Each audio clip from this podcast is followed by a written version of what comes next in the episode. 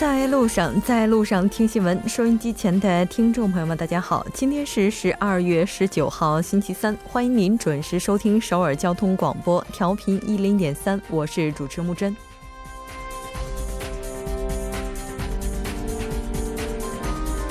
走马上任后的韩国经济副总理兼企划财政部部长洪南基今天走访了韩国银行。与行长李柱烈举行了约一个小时的非公开午餐会议。面对2018年金融市场的跌宕起伏，美联储三轮加息以及不确定的第四轮，未来韩国该如何调整？那美国和韩国之间的利率差如何提振实体经济等问题，被推测是本次交谈的重点话题。详细情况稍后韩国新闻带您详细了解。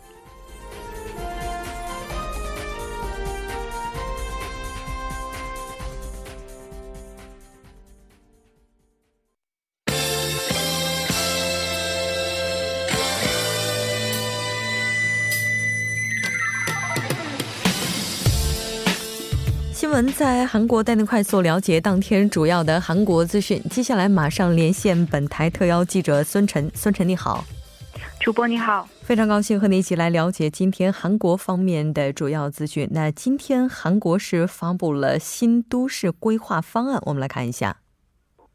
韩国国土交通部长官金贤美今天在政府首尔大楼。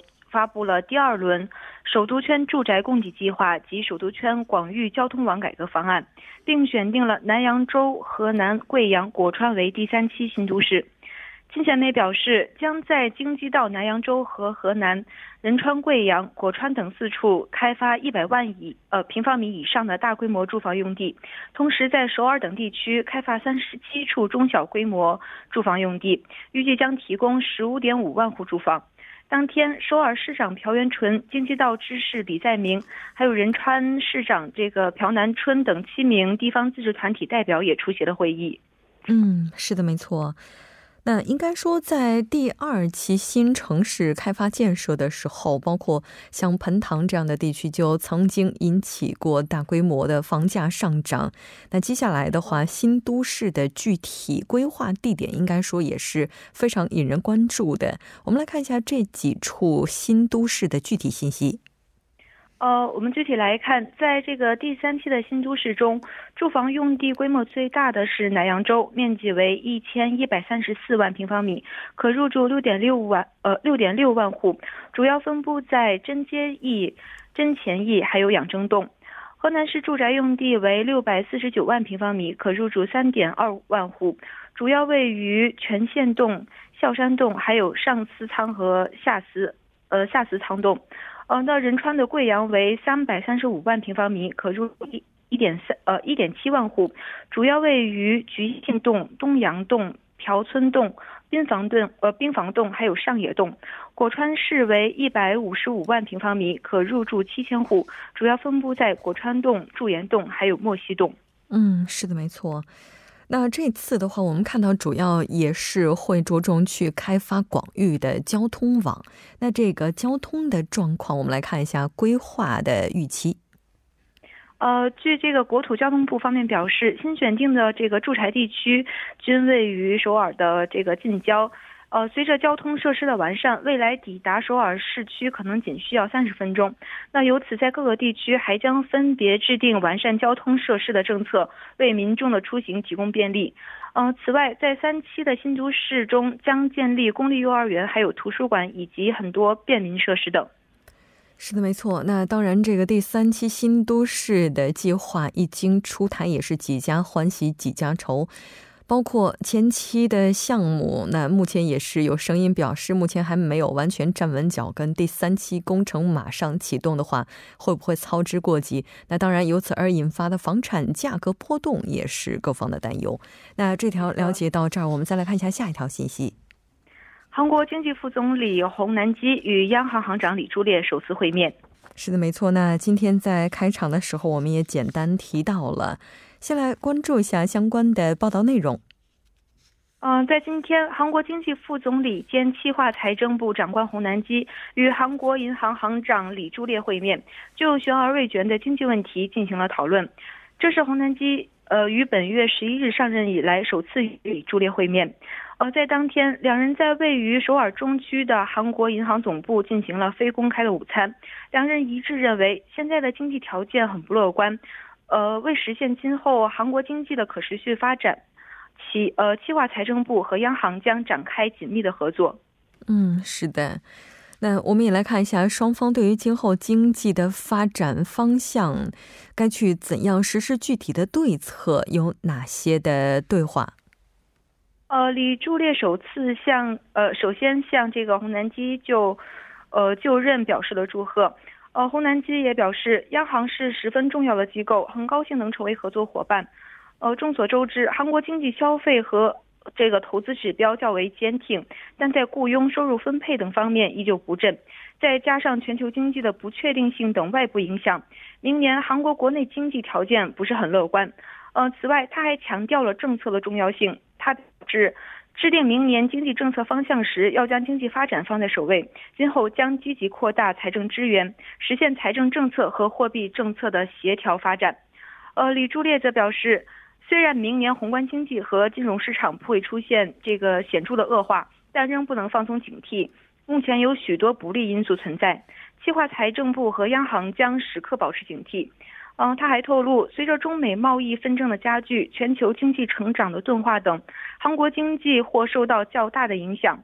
为实现经济的可持续发展，政府、计划财政部还有这个央行要加强合作，共同商讨对策。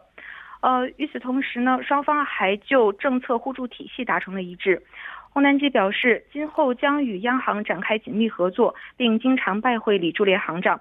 嗯，在当天，企业财。这个企划财政部第一次官，呃，李浩胜，还有这个央行副行长尹勉直也出席了活动。嗯，是的，没错。其实日前的时候，韩国政府是将明年的经济增长指标设这个预计增长的这个指标是设在了百分之二点六到二点七。但是在昨天的时候，洪南基经济副总理呢也表示，其实韩国的经济增长潜力应该是在百分之二点九。那当然，我们也期待这样一个目标能够实现，这个潜力能够被充分的去挖掘发挥。再来看一下下一条报道。呃，美对北政呃美对北政策代表今日访韩，将出席设备工作组会议。是的，先来看一下相关的报道内容。呃，韩国外交消息人士今天表示，美国对北政策特别代表比根于当天访韩，二十日会晤韩国外交部和平交涉本部长李杜勋，双方将于二十一日共同主持韩美设备工作组第二次会议。呃，韩美设备工作组这个十一月在华盛顿举举行了第一次会议，这是双方时隔一个月再开碰头会。在本月的七日，韩美开视频会议，就南北美北关系动向进行了沟通。那有分析认为，此次朝核六方会谈，韩美呃团长会晤，将就打破美北无核化与构建和平体系谈判的僵局，深换呃深入交换意见。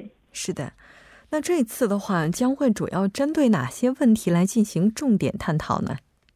呃，据推测，呃，韩美将这个讨论金正恩年年内访韩计划告吹，给美北无核化谈判和第二次金特会带来了影响。那此外，双方还有望讨论这个给予南北合作项目豁免制裁待遇的问题，包括南北铁路和公路对接项目开工仪式、离散家属视频团聚和开通开通飞经。呃，这个南北海域的国际航线等事宜，呃，韩国外交部发言人在十八日在例行会议上，呃，例行的记者会上曾表示，在南在韩美这个涉北工作组第二次会议上，双方将就近期美北接触动向、朝核外交应对战略等，呃，推动无核化进程取得实质进展的方案进行协调。呃，此外，双方还将就南北关系等朝核、北韩问题紧密协商。嗯，是的，没错。那应该说，在前段时间的话，韩美之间主要就南北之间的合作交换了比较多的意见。那接下来应该是要继续去进一步推进，在明年年初将要举行的北韩和美国首脑会谈了。非常感谢孙晨记者，我们下期再见。再见。接下来关注一下这一时段的路况、交通以及天气信息。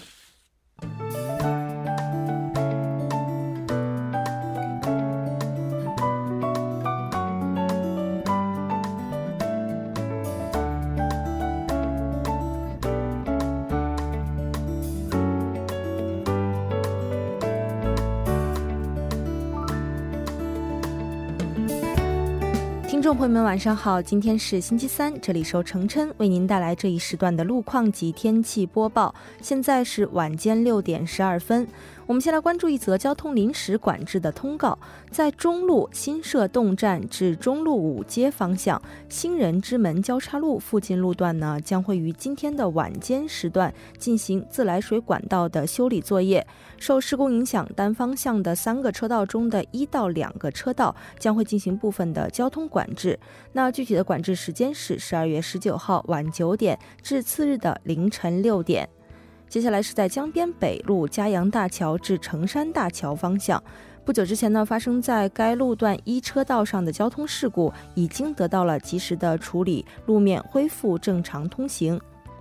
下一则路况来自江东大路奥林匹克大桥南端交叉路至奥林匹克公园北二门交叉路这一路段，之前呢，在该路段一车道上进行的道路施工作业已经结束，一车道恢复正常通行。好，来关注天气。今天雾霾的天气呢，影响了全国大部分地区，尤其是全罗南道和中青道等地区，雾霾浓度整体偏高。随着静稳天气的发展，在未来三天时间里，内陆地区的霾天气还会再度发展。公众在外出时呢，尽量佩戴防护口罩，做好健康防护的措施。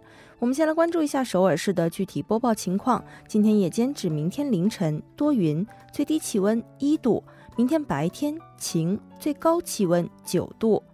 好的，以上就是这一时段的天气与路况信息。我们稍后再见。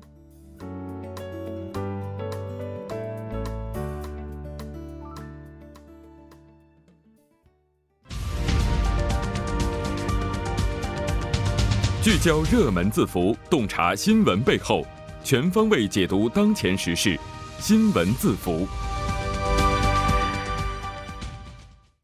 聚焦热门字符，解读新闻背后。接下来马上请出栏目嘉宾一月，一月你好，你好，主播，大家晚上好，非常高兴和您一起来了解今天的新闻字符。那今天您带来的主题是什么呢？对，今天跟大家聊一个叫做警惕一氧化碳中毒的这样的话题。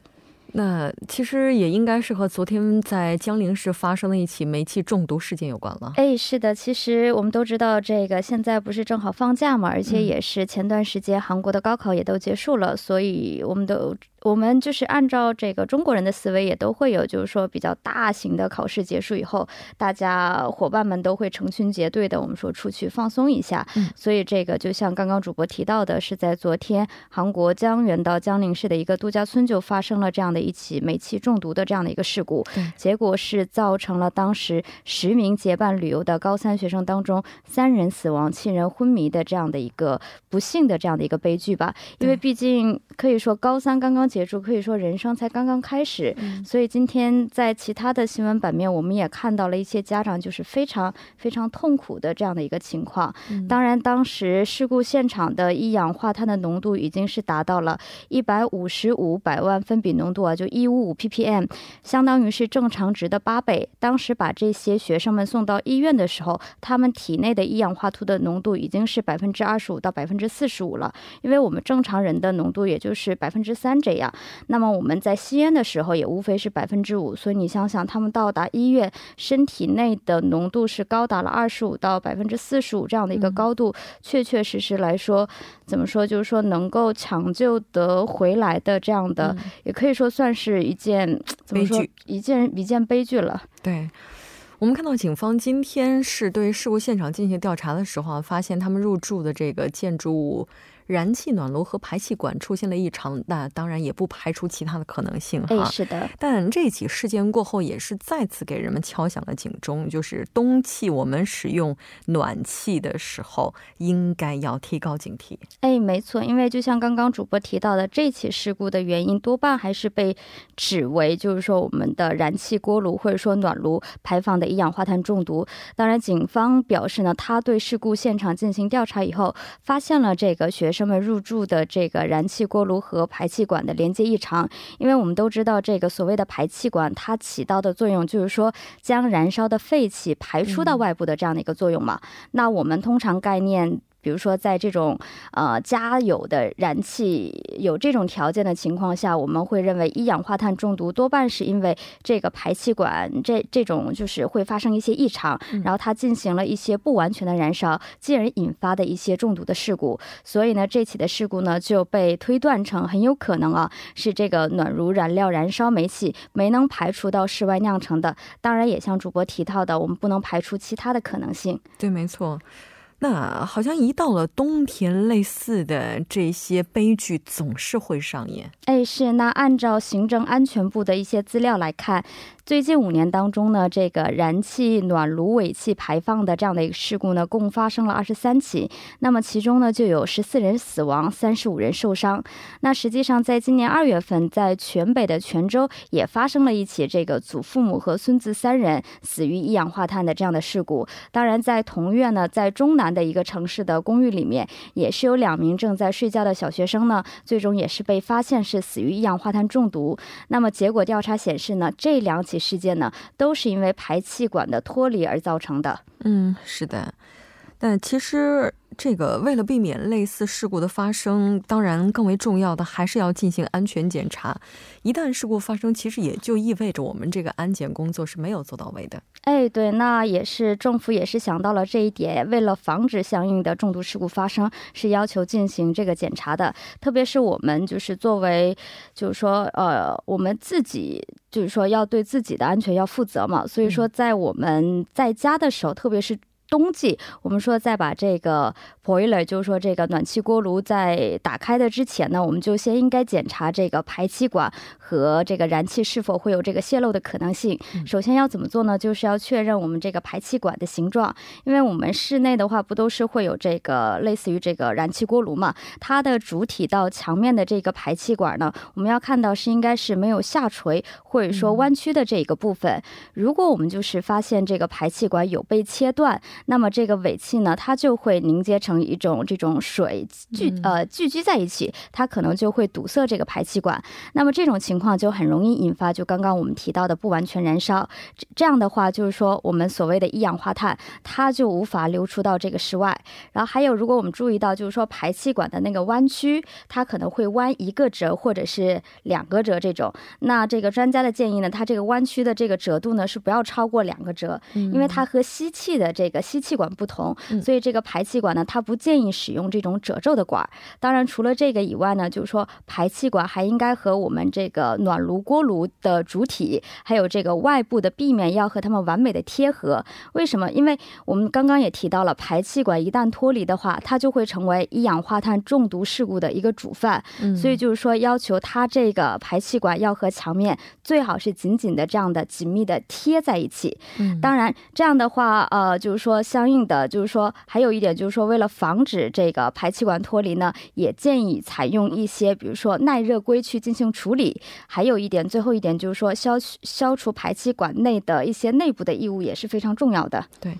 其实最为重要的，可能还是定期的去委托专业的人员来对它进行检查，如果条件允许的话，哈。是的。那像这个排气管的话，最终还是要把这些气体废气排到外边。它在冬天的时候，这些排气管它如果是在外部的话，它应该也是比较容易被冻结上的吧。哎，是，所以这个也有人建议，就是说外部的排气管也是需要我们注意的一个地方，因为就像主播提到，它既然放到外部嘛，就很容易会受到冲击而变形，所以这一点呢，也是我们需要查的、检查核实的一个地方。当然，有的时候我们可能会意识到这个排气管，哎，会从这个排气管吹进一些寒风，所以有的时候可能就是用什么东西把这个排气管的底端或者说末端给挡上了。嗯，当然这样也是不行的。为什么？因为在今年二月。份的时候，就是在中南的一个地区，就是发生了一个类似的事故。那这种就是挡上了之后呢，它就是造成了这个排气管的分离。刚刚我也提到了，排气管一旦分离的话，就很容易产生一氧化碳的中毒。还有一点，刚刚主播提到的也非常好，就是说我们在生活当中可能是有。安装这种燃气锅炉的情况，也有可能有维修的情况，或者说拆除的情况。这种情况呢，必须像是拥有这种施工资格的专家向他们寻求帮助。对，没错。其实还有生活当中很多我们可以注意的点，比如说在冬天的时候，大家可能会喜欢和朋友一起围着吃火锅，就那种可以移动的燃气炉。其实这种情况的话，最好也是应该要保持通风，因为像这种燃气炉的话，它也是会产生不燃这个不完全燃烧的现象。那当然，除此之外的话，包括我们家用的这种瓦斯炉啊什么的，在使用之后一定要检查是否关紧了阀门。那特别是在晚上睡觉之前，因为所有的事故，当我们开始已经意识到出现问题的时候，那这个时候在进行自救的时候，那可能会出现已经晚了的情况。非常感谢音乐，那我们下期再见。好的，我们下期再见。稍后为您带来今天的他说。新闻在路上，在路上听新闻。您的点赞，您的回馈，是对我们最大的鼓励与支持。参与节目，您可以发送短信到井号幺零幺三，每条短信会收取您五十韩元的通信费用。另外，您也可以登录 TBS 官网三 w 点 tbs 点 s o v e r 点 kr 给我们留言。当然，在微信上搜索 TBS 互动，或者在 Instagram 搜索 TBS C News，也可以参与互动。新闻在路上，期待您的参与。